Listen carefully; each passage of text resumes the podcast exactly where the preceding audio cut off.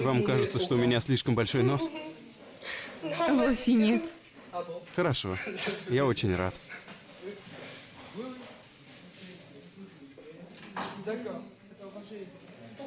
Почему вы хотите погулять со мной сегодня? Потому что я считаю, что вы красивая. Вы вызываете чувство нежности.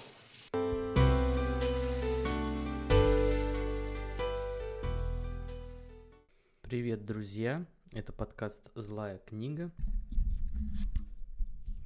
Я Руслан Назаров, и сегодня необычный для меня выпуск, и надеюсь, он станет необычным и полезным для вас. Сегодня я хочу с вами вместе послушать и посмотреть фильм Годара «Мужское и женское». Как я себе это представляю? Я это представляю себе так, что вы можете либо посмотреть до этого подкаста, отложить его, послушать после просмотра фильма, либо параллельно, либо вместо. Мне кажется, что мой подкаст удовлетворит всем этим способом изучения фильма. Почему именно «Мужское и женское» Годара? Этот фильм первый раз я посмотрел, может быть, лет пять назад, и с, тех, с того момента несколько раз пересматривал. Мне было интересно, и интерес мой заключался в том, что мне было непонятно. Я смотрел, на, знаете, такое чувство, вот э, ты смотришь фильм, и он тебя чем-то цепляет, но чем? Это было мне э, неясно, и только э, когда я готовился к этому подкасту, я опять пересматривал, я для себя кое-что нарыл, в себе отрыл, э, почему этот фильм меня так заинтересовал. И изначально я хотел просто поговорить о неясности фильма, показать вам эти моменты. Но а, затем мой план изменился, и надеюсь, вам это будет интересно, потому что это важный фильм, важный фильм для всех нас, несмотря на то, что снят он был в шестьдесят шестом, несмотря на то, что Годар, наверное, не самый известный в России в широкой публике режиссер. Тем не менее, этот фильм важный, я постараюсь показать, почему. Построим мы наш подкаст сегодня так, что я буду говорить те, тот хронометраж, с которого взят кусок, который я вставляю в свой подкаст, и затем я буду давать небольшие комментарии.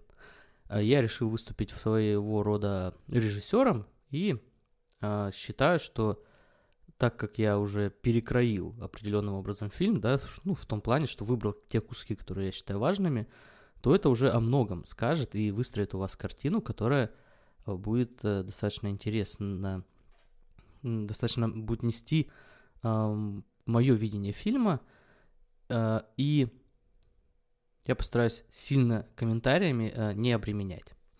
Итак, давайте начнем. Первая сцена будет встреча в кафе. Речь идет о встрече двух, да, главных героев. Это Мадлен и Поль. Они встречаются в Париже в кафе. Случайная встреча. Вы тоже работаете в журнале? Работала раньше фотографом, но теперь уже нет. Я хочу записывать песни. А вы что, ищете работу? Ну, не совсем, просто я только что демобилизовался. Это было интересно?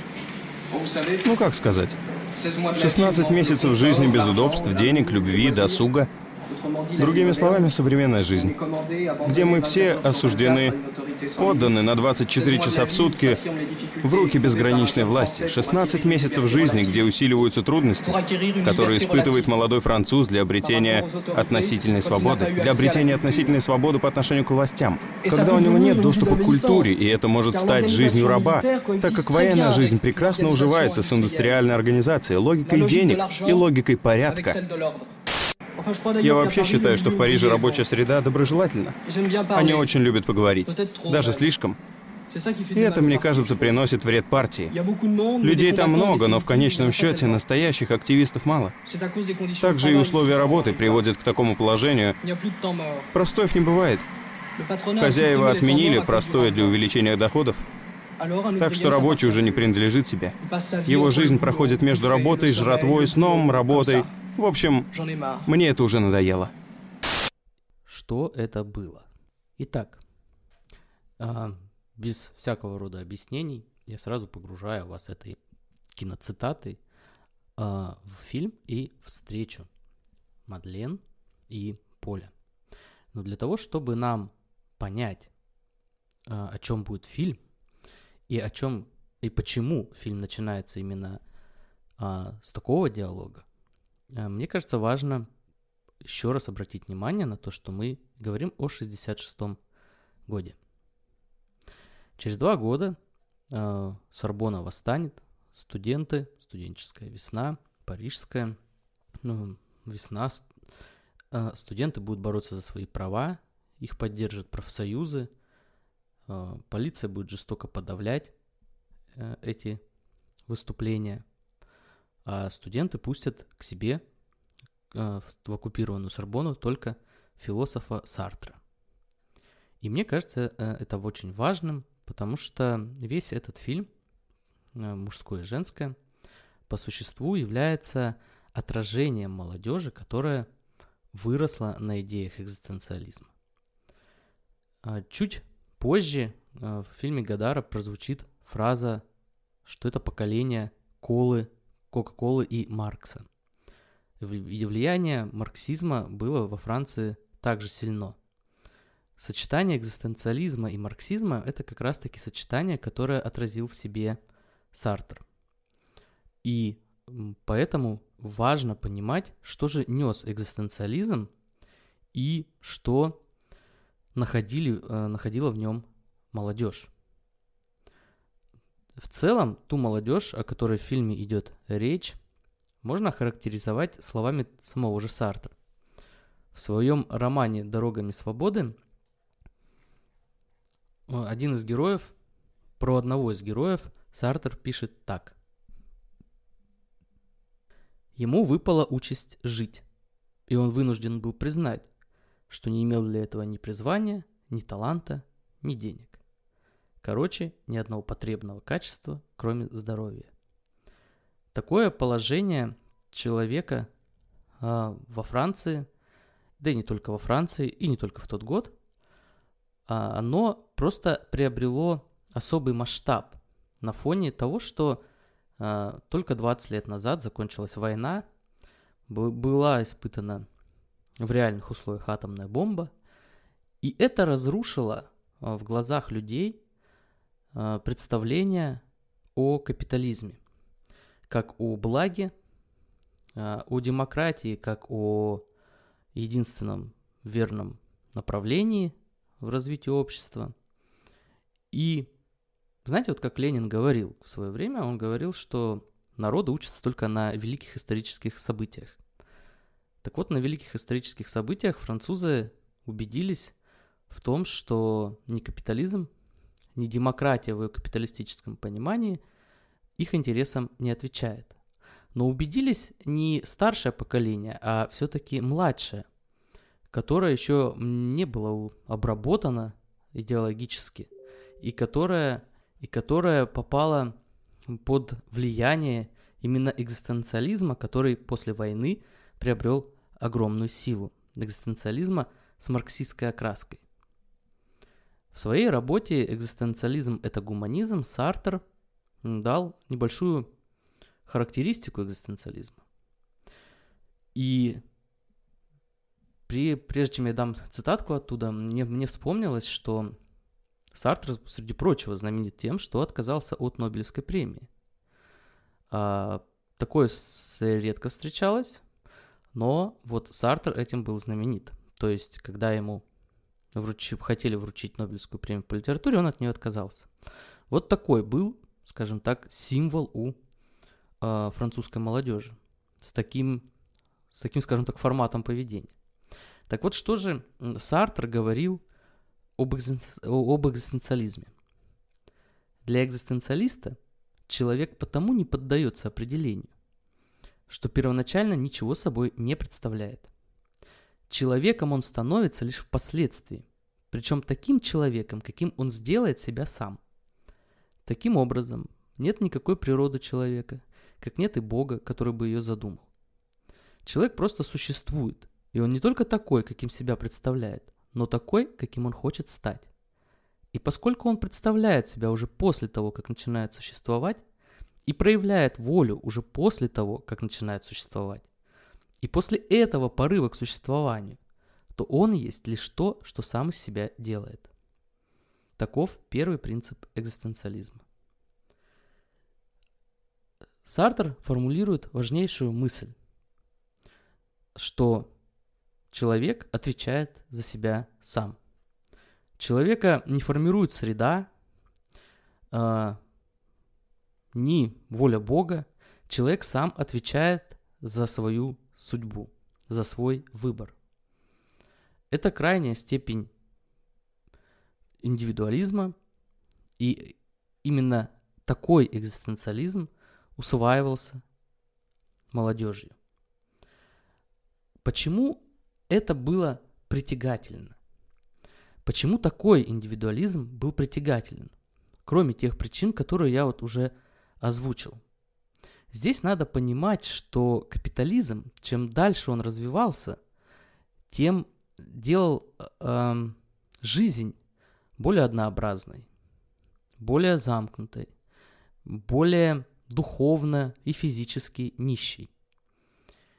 И это проявилось в творчестве, например, Камю, а тоже важной фигуры для молодежи Франции тех лет. В своей книге «Миф о Сизифе» за, наверное, десяток лет, за десять лет до этого фильма Камю дал описание обычной жизни обычного человека, которая знакома не только французам, но знакома даже сейчас в любых странах. Я процитирую это описание, чтобы показать, почему э, дети тех людей, которые так жили и э, которых заставляли, у которых судьба была э, закончить так же, почему дети восстали. Итак, Камю пишет. Подъем, трамваи, четыре часа в конторе или на заводе. Обед, трамвай, четыре часа работы, ужин, сон. Понедельник, вторник, среда, четверг, пятница, суббота, все в том же ритме. Вот путь, по которому легко идти день за днем. Но однажды встает вопрос «Зачем?». Все начинается с этой окрашенной недоумением скуки. Начинается, вот что важно. Скука является результатом машинальной жизни, но она же приводит в движение сознание. Скука пробуждает его и провоцирует дальнейшее. Либо бессознательное возвращение в привычную колею, либо окончательное пробуждение. А за пробуждением рано или поздно идут следствия. Либо самоубийство, либо восстановление хода жизни.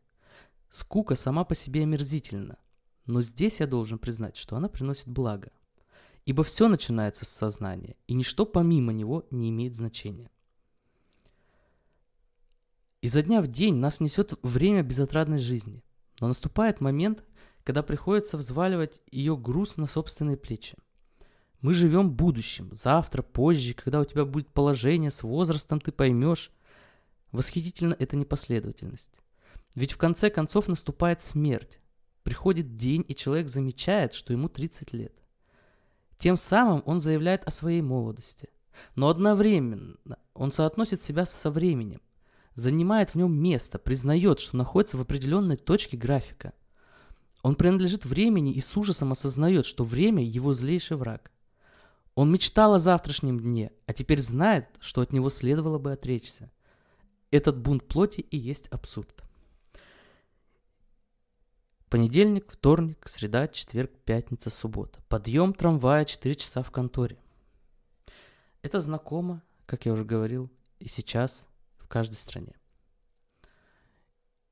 И не зря Камю ставит как главным философским вопросом вопрос о самоубийстве. Либо ты выбираешь жизнь, и тогда твоя жизнь – борьба. Либо ты не борешься, но и теряешь человеческое в себе. Поэтому французы выбирают экзистенциализм, который утверждает крайний индивидуализм, крайнюю свободу, который только и дает возможность для борьбы. И именно об этом фильм. И в этой первой сцене а, мы видим молодого парня, который недавно а, закончил армейскую службу, ищет сейчас работу, но который до конца еще, нам кажется же, наивным его отношение, потому что он еще до конца не прочувствовал то, что описано, вот, например, у Камю. Он еще так не работал, он еще так не устал от жизни.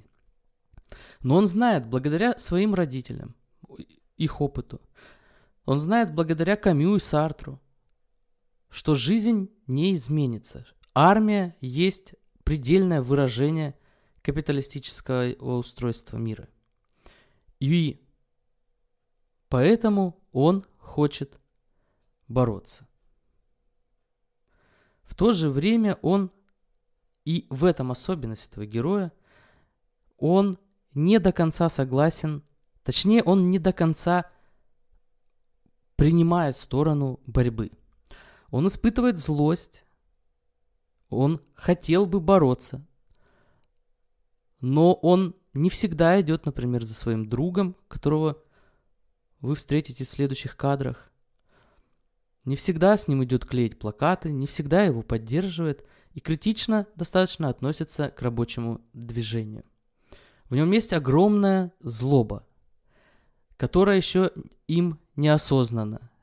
И неосознанная, она просто вгоняет его в ступор. Поэтому мы всегда видим его скорее задумчивым.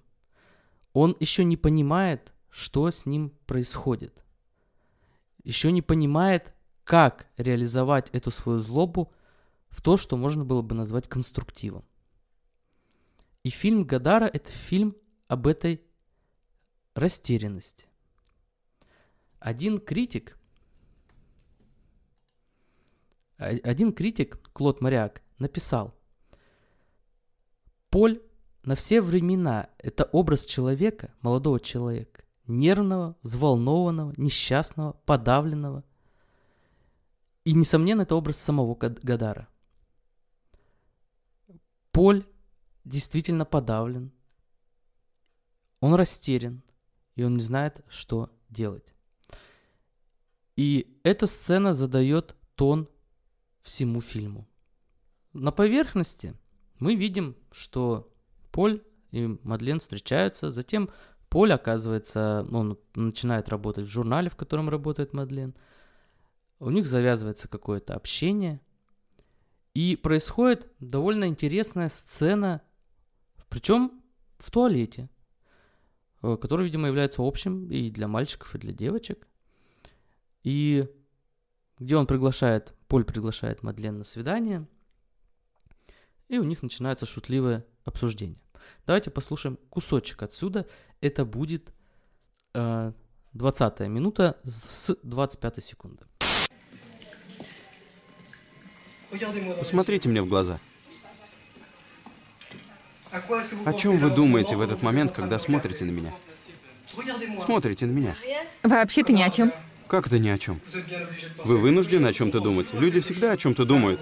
Сейчас, когда вы на меня смотрите... Я просто смотрю на вас. В это мгновение. О чем вы думаете сейчас? Говорите. Ну... Да. Что для вас является центром мира? Центром мира? Да. Забавно. Я имею в виду, что мы никогда с вами не разговаривали. Это в первый раз, а вы задаете мне удивительные вопросы. Нет, я считаю, что это обыкновенный вопрос. Это правда? Ну уже отвечайте. Давайте. Ну тогда это любовь, я думаю. Забавно, я бы вам ответила, что это я.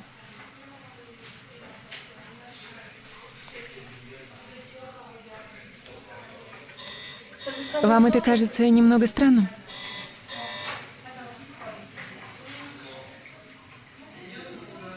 А вам не кажется, что вы центр мира? В каком-то смысле, да, конечно. В каком смысле? В смысле жить, существовать, видеть своими глазами, говорить своими губами, думать своей головой.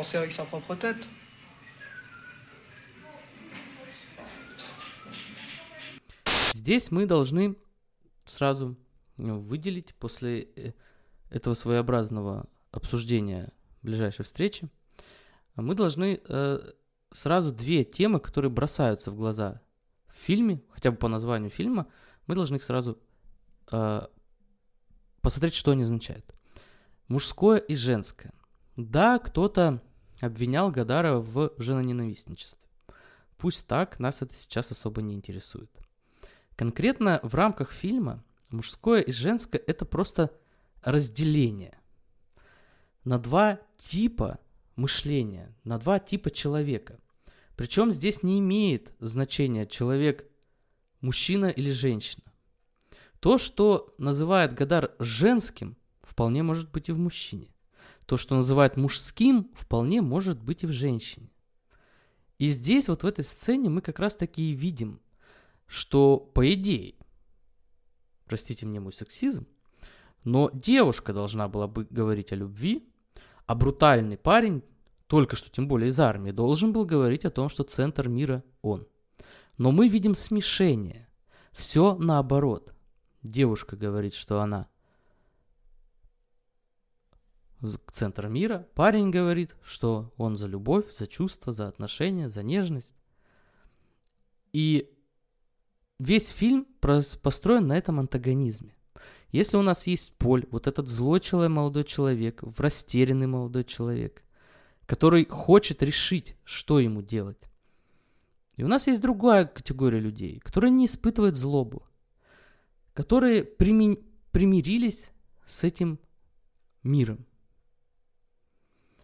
И в этом и разделение в фильме на мужское и женское. Нельзя сказать, что только женщины примирились с этим миром, а мужчины готовы бороться. Это не так. И второй момент. Любовь. Фильм, по идее, должен был быть о любви. Но любовь здесь показана достаточно схематично и отстраненно. Да, молодые люди встретились, повстречались, переспали, возникли чувства. Но это не та любовь возвышенная, с чтением цветов, с, с тем, чтобы дарить цветы, с, с чтением стихов и с тем, чтобы дарить цветы. Нет, это обычная схематизированная любовь, но эта схематизированная любовь реальна. Именно она реальна. Все остальное – это украшательство, ненужное украшательство. И любовь, показанная в этом фильме, вряд ли вызовет у вас слезы. Но каждая такая любовь, каждая реальная наша любовь, она примерно такая. И в этом искусство Годара. В том, что он показывает отстраненно, он уходит от глубины чувств, показывая внешнюю оболочку, но тем самым показывая, что эта внешняя оболочка и превалирует. Она и составляет суть любви. В любви нет действительно ничего большего, как то, что мальчик и девочка встретились. И когда теоретик кино Кракауэр говорил о том, что кино специально создано, чтобы восстановить права физического мира, вот об этом как раз-таки и шла речь. Кино по определению лишает то, что оно показывает, глубины. В этом трагедия многих творцов, режиссеров. Но, тем не менее, великая сила кино. Лишая вот этой помпезности, каких-то ненужных чувств, кино тем самым сосредотачивается на объективном, на реальном. Это нам и показывает Годар.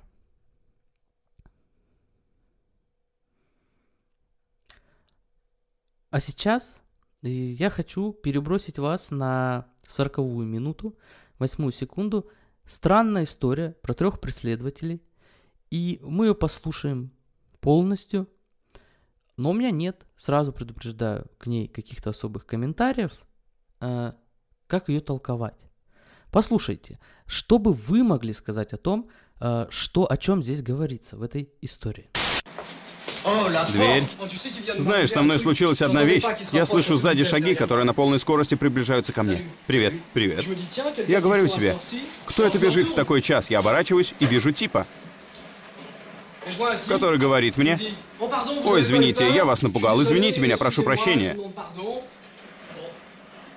Я подумал, что он пойдет дальше. Я продолжаю идти, а шаги приближаются. Приближаются, приближаются, и я вижу типа, который говорит мне: ой, извините, мне очень жаль, извините, я не хотел вас напугать, извините меня.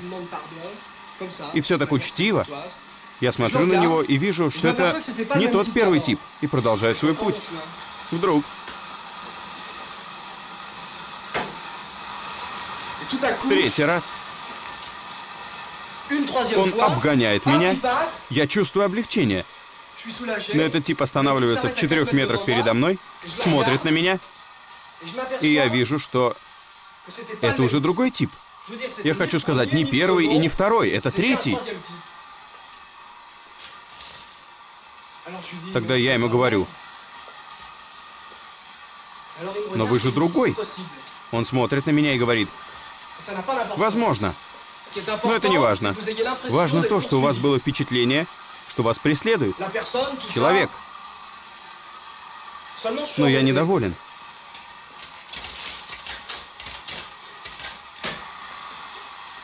Мне нужно было бежать быстрее, вы бы тогда испугались. Я бежал недостаточно быстро, и вы не испугались. Тогда я ему говорю: послушайте, если это шутка, право же, я нахожу, что она дурного вкуса. Мне это не кажется хорошей шуткой. Тогда он посмотрел на меня и говорит: вы думаете, что это шутка? Вы правда думаете, что это шутка? И что? Итак, как я и говорил, у меня нет здесь ничего, что я могу сказать о, о, о каком-то смысле самой этой истории. Но здесь важно, мне кажется, о, об, об отношении друга Поля. Эта история достаточно мистическая, сюрреалистическая, чудная, странная, как угодно назовите, но точно интересная. А его друг отстранен от нее. История загадочная. Но эта загадка опять преподается отстраненно. Миру эта загадочность неинтересна. Его друга интересует расклейка плакатов, а не эта история. В чем тайна этой истории? Еще один такой момент у Годара, что смерть. Есть три или четыре сцены смерти в фильме. И каждый раз смерть подана, опять-таки, отстраненно, как самое, как самое бытовое, бытовая вещь. Особо ничего не значащее, особо не вызывающее никаких переживаний. Парень нападает на Поля, но вместо того, чтобы проткнуть его ножом, ударяет самого себя. Мужчина идет к посольству США и сжигает себя в, в, в борьбе против Вьетнама. Но это не при, э, э, против войны с, с Вьетнамом. Э, но это не поддается как героизм. Это не поддается как что-то возвышенное. Годар опять-таки упрощает ситуацию. Он ее сводит к наблюдаемой картинке. И поэтому говорят о том, что очень часто, что этот фильм «Мужское и женское» — это документалка. Документалка о той эпохе. шестьдесят шестой год, в шестьдесят восьмом будут, э, скажем так, революция в Париже. И здесь нам показано зарождение этого, этого момента. Сейчас Поль не знает, что делать. Но когда через два года увидит возможность для борьбы, он сделает свой выбор. Так должно было бы быть. Но, тем не менее. А на фактическом уровне все развивается достаточно просто. Поль теряет квартиру, в которой живет, и переезжает в квартиру к Мадлен, где живут также ее подруги. Там их чувства переходят, скажем так, на новый уровень. И дальше-то они особо не разовьются. Он предложит ей, Мадлен, жениться, но она отмахнется от этого. Сама Мадлен записывает пластинку, потому что хочет быть певицей, и пластинка вроде бы идет неплохо. И здесь, среди вот этих обычных моментов жизни, появляются цитаты из журналов. Давайте послушаем. Это сорок пятая минута. Только та ночь ужасна, после которой день не настает. Американские ученые добились передачи мыслей из одного мозга в другой посредством инъекции. Не сознание людей определяет их существование, а их социальное существование определяет их сознание. Можно предположить, что лет через двадцать каждый гражданин будет носить электрический прибор, который сможет вызывать в организме чувство удовольствия и сексуального удовлетворения. Дайте нам телевизор и автомобиль, но освободите нас от свободы. Цитаты из журналов. Единственное, что я могу здесь сказать, это то, что звучит очень современно, а год шестьдесят шестой. В принципе, мы не особо далеко ушли от э, восприятия людей, людьми, мира тех лет. Даже проблемы у нас остались те же самые. Дайте нам телевизор, дайте нам автомобиль и заберите нашу свободу. Даже эта проблема со нами сохранилась.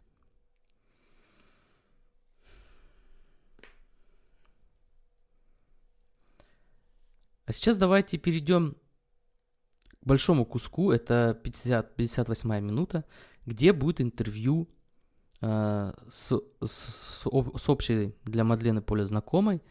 Э, и, в принципе, это характеристика человека, я подчеркиваю, в целом э, типа мышления, не конкретно женского, а вообще типа мышления. Давайте послушаем.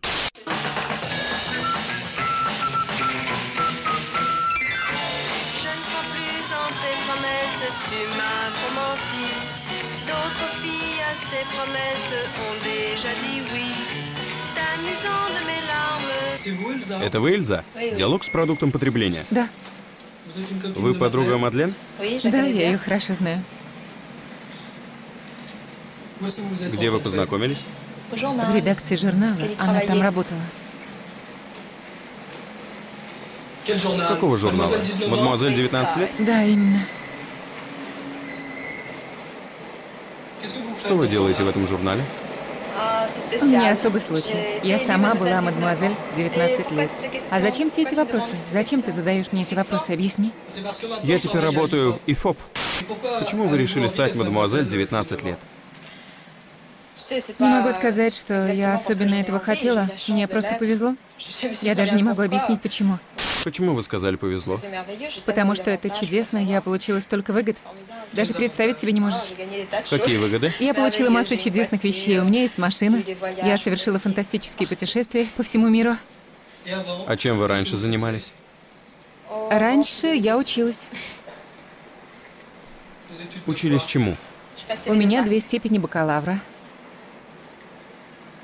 Но вам не хотелось продолжить занятия? Нет. Нет, с того момента, когда меня выбрали, просто все изменилось. То есть вы предпочитаете иметь машину, чем ваши две степени бакалавра? Мне приятно, что у меня их две. Понятно. Да.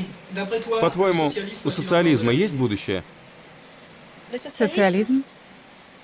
Ты о нем меня спросил? Да. Знаешь, я в этом мало разбираюсь, чтобы ответить. Я ничего не понимаю. А что для тебя социализм? Даже не буду пытаться тебе объяснять, потому что запутаюсь. Например, если я тебя спрошу, ты предпочитаешь жить по-американски или иметь социалистическое благосостояние? Ты видишь разницу? Да, конечно. Но чтобы ответить тебе, знаешь... Ну... Что значит для тебя жить по-американски? Ну, это очень быстрый темп жизни, это точно. Очень свободный. Нет, я это говорю, потому что мне повезло съездить в США и посмотреть, что это за страна изнутри. И что это за страна? Это было так необыкновенно, было очень хорошо, по-настоящему. Ты говоришь необыкновенно. Что это точно значит? Я имею в виду, назови конкретные вещи. Там все отличается от Франции, понимаешь? Ну, ты живешь, много работаешь, но все так быстро, у тебя... У тебя ощущение, что, что ты безостановочно бежишь, что очень важно иметь много дел.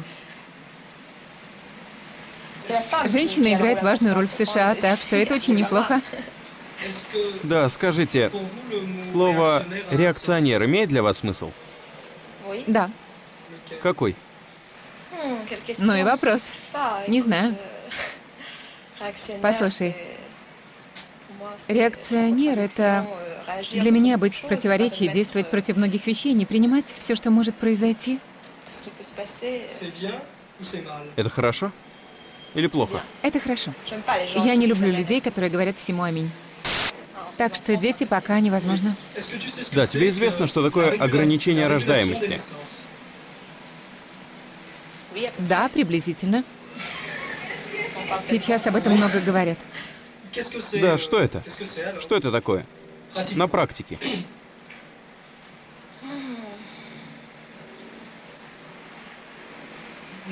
Нет, скажите, ну же. Ты ставишь меня в неловкое положение, правда, я не хочу отвечать на все эти вопросы. Я знаю, что это такое, но это уже невыносимо. Да нет, знаете, это касается не вас лично. Я спрашиваю всех француженок. Вы же француженка? Да, конечно. Итак, ограничение рождаемости — это... Вы знаете практические средства, чтобы не иметь детей? Их много, да. Они мне известны, но мне неудобно их перечислять. Ну, скажите мне одно или два, так, чтобы знать. Например, таблетки, чтобы не употреблять очень научные термины, или, скажем, контрацептивный колпачок. Не знаю, а нет ли каких-нибудь других средств, кроме таблеток? Я же сказала колпачок. Не можешь мне сказать, сейчас в мире где-нибудь идет война? Нет. Нет? Нет. Если я подумаю, то может да, но меня это не интересует. То есть ты не знаешь? Ты не знаешь, где сейчас идет война? Нет, не знаю. Ты знаешь или не знаешь? Нет, не знаю. Да? Что мы здесь отчетливо видно? Говорят, что Годар сам проводил эти интервью, а затем уже была подложка голосов актеров. Для большей документальности. И поэтому это интервью выглядит достаточно живенько, да? И оно простое, даже по своим выводам. Девушка победила в конкурсе, сам, как и зачем, сама особо не знает. У нее э, есть образование, но оно просто ей для того, чтобы ее радовать. Ее больше волнует машина, чем э, какие-то события вокруг, там, политические, экономические. Она не знает, что сейчас идет война во Вьетнаме. Она не особо знает, что такое Народный фронт. При этом обладает чудесной чуз... такой стыдливостью по отношению к контрацептивам. Это все образ, который сейчас можно встретить. И тогда можно было встретить. И подчеркиваю еще раз, не только в женском, а в мужском, у мужчин тоже. Так думает большинство населения, что в шестьдесят шестом в Париже, что в наше время. Это просто своеобразный комок переживаний, впечатлений, ощущения мира.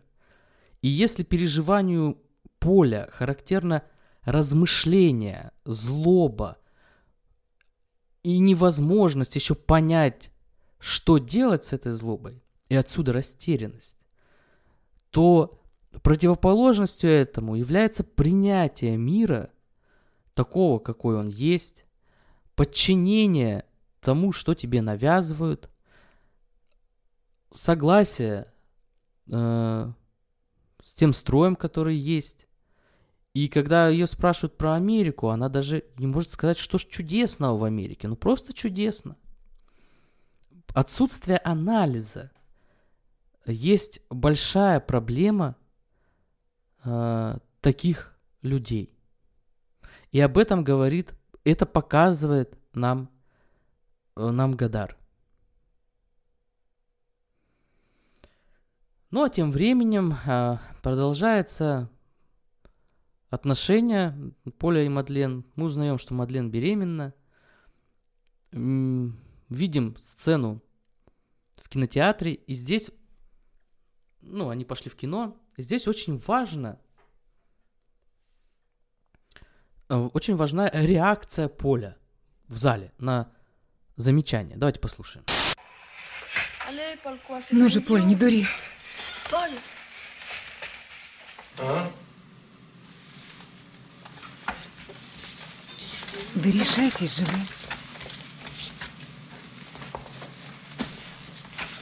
А? Ну. Дурак, я же люблю тебя. Что она сказала? Понятия не имею. Прекратите шушукаться. Заткнись, троцкист. Окно должно соответствовать формату один и шестьдесят пять сотых или один и семьдесят пять сотых, предусмотренный во время съемок фильма. Формат один и восемьдесят пять сотых представляет собой лимит, который нельзя переходить ни в коем случае. Соответственно, с правилами, принятыми Международной организацией по стандартизации. Ясно? Итак, что мы видим? Троцкист. Он сразу бросается в борьбу. Он хочет исправить мир, но его борьба за лучшее качество изображения на экране — это такая пародия на ту действительную борьбу, которую, к которой он хочет присоединиться, но еще до сих не до конца осознает.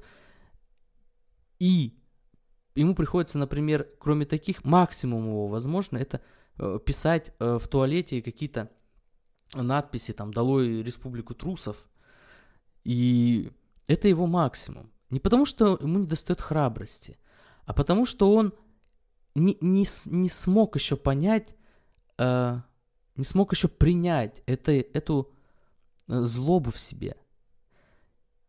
Он, ну, потому что у нас обычно как говорят, что злиться плохо, пессимистом быть плохо. Мы так вырос, выросли, нас всегда так этому учат. И мы еще не понимаем тот конструктив, который может быть от злобы. Когда мы чем-то недовольны, когда это нас бесит, это первый шаг к тому, чтобы это исправить. Но нужно видеть этот следующий шаг. А если этого не происходит, тогда остается вот такими мелкими какими-то действиями хотя бы как-то по чуть-чуть выражать себя в мире. И сейчас я предлагаю перейти на час, на один час тридцать девять минут.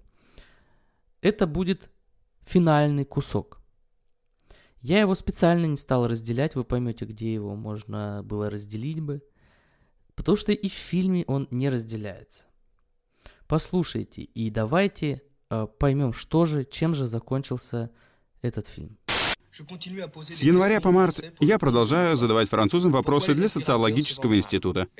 Почему пылесосы плохо продаются? Любите ли вы сыр в тюбиках? Вы много читаете?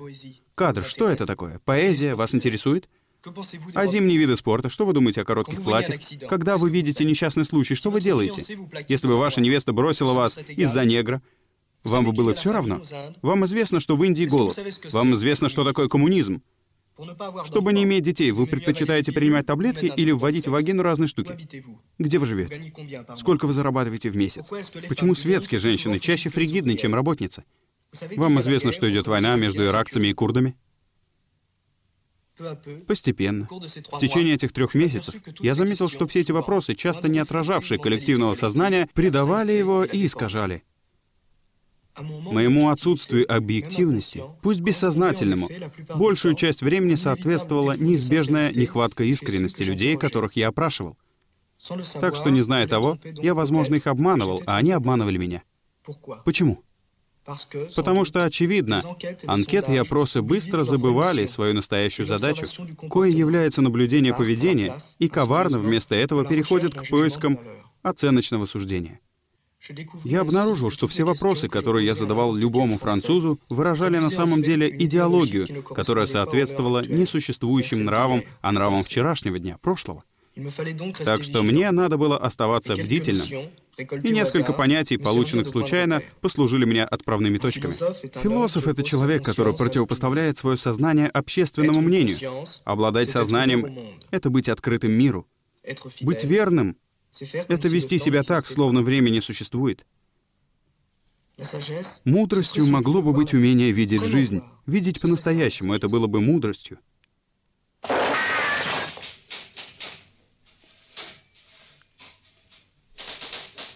Так что же произошло? Он получил наследство от матери и купил себе квартиру. Сначала мы этому не поверили, но когда Мадлен и Элизабет пошли посмотреть квартиру, им пришлось этому поверить. Это был строящийся дом в Нэйи, очень высокий, хороший дом. Они обсуждали расположение комнат, кухни, столовой, массу вещей. Думаю, что в какой-то момент они даже поспорили. Это Элизабет мне рассказала, потому что Мадлен хотела, чтобы она жила с ними, а Поль был против. В какой-то момент он захотел пофотографировать и наверняка слишком далеко отступил и упал. Самоубийство нельзя поверить, это невозможно. Фактически, по фактам, все достаточно просто. Поль, Мадлен встретились, влюбились, переспали, Мадлен забеременела, тем временем Поль поменяла работу, Мадлен записала пластинку. Вот такие незначительные факты. Затем произошел якобы несчастный случай, и Поль погиб. А Мадлен осталась с вопросом о том, нужно ли э, делать аборт или нет.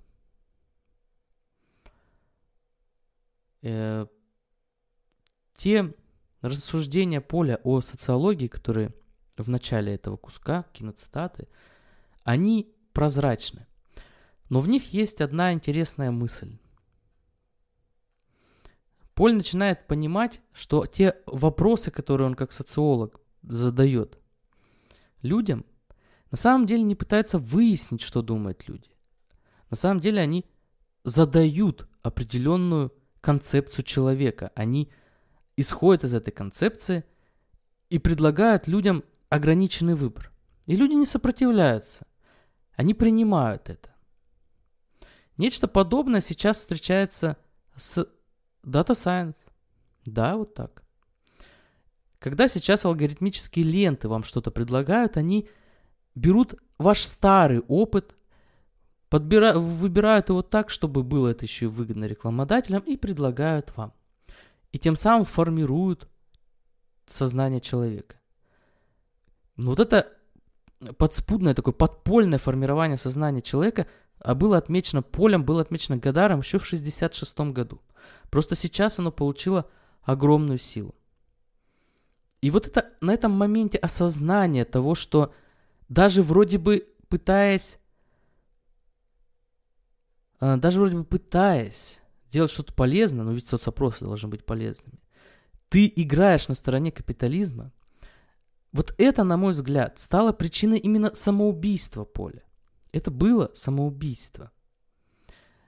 Поль не мог жить. Еще не, не шестьдесят восьмой. Еще нет возможности найти выход для своей злобы. Еще нет возможности преодолеть свою растерянность. А те мелочи, которыми он пытался заниматься, вроде как рисованием на кабинках в туалете или даже более благородным проведением соцопросов, это все мелочи, это все обман. И это все попытка уйти от внутренних вот этих проблем. И когда ты это осознаешь, а Поле это осознал, иного выхода не остается. Здесь мы опять возвращаемся к Камю. Что самое главное в философии? Вопрос о самоубийстве. Борьба с абсурдом, либо самоубийство. Борьба с абсурдом для Поля была невозможна. И поэтому он выбрал самоубийство. В этом, я считаю, смысл фильма. Это не столько фильм о том, что близится шестьдесят восьмой, не столько фильм предчувствия шестьдесят восьмого. Это фильм о том, что если бы не было шестьдесят восьмого, то молодые люди не смогли бы выйти из состояния растерянности. К сожалению, вышли из этого состояния они на несколько месяцев, а затем их опять загнали в привычную капиталистическую систему. Об этом фильм. Это хороший фильм, он э, великолепно снят. И я надеюсь, что вам доставит и фильм удовольствие, ну и мои какие-то соображения помогут и понять фильм, и понять то, те идеи, которые в него были заложены. А закончить мне хотелось бы все-таки цитатой уже не француза, цитатой Вуди Аллена из его фильма «Сентябрь», где он сказал так. «Чего-то все время не хватает, и в какой-то момент ты понимаешь, что не хватает будущего». Спасибо.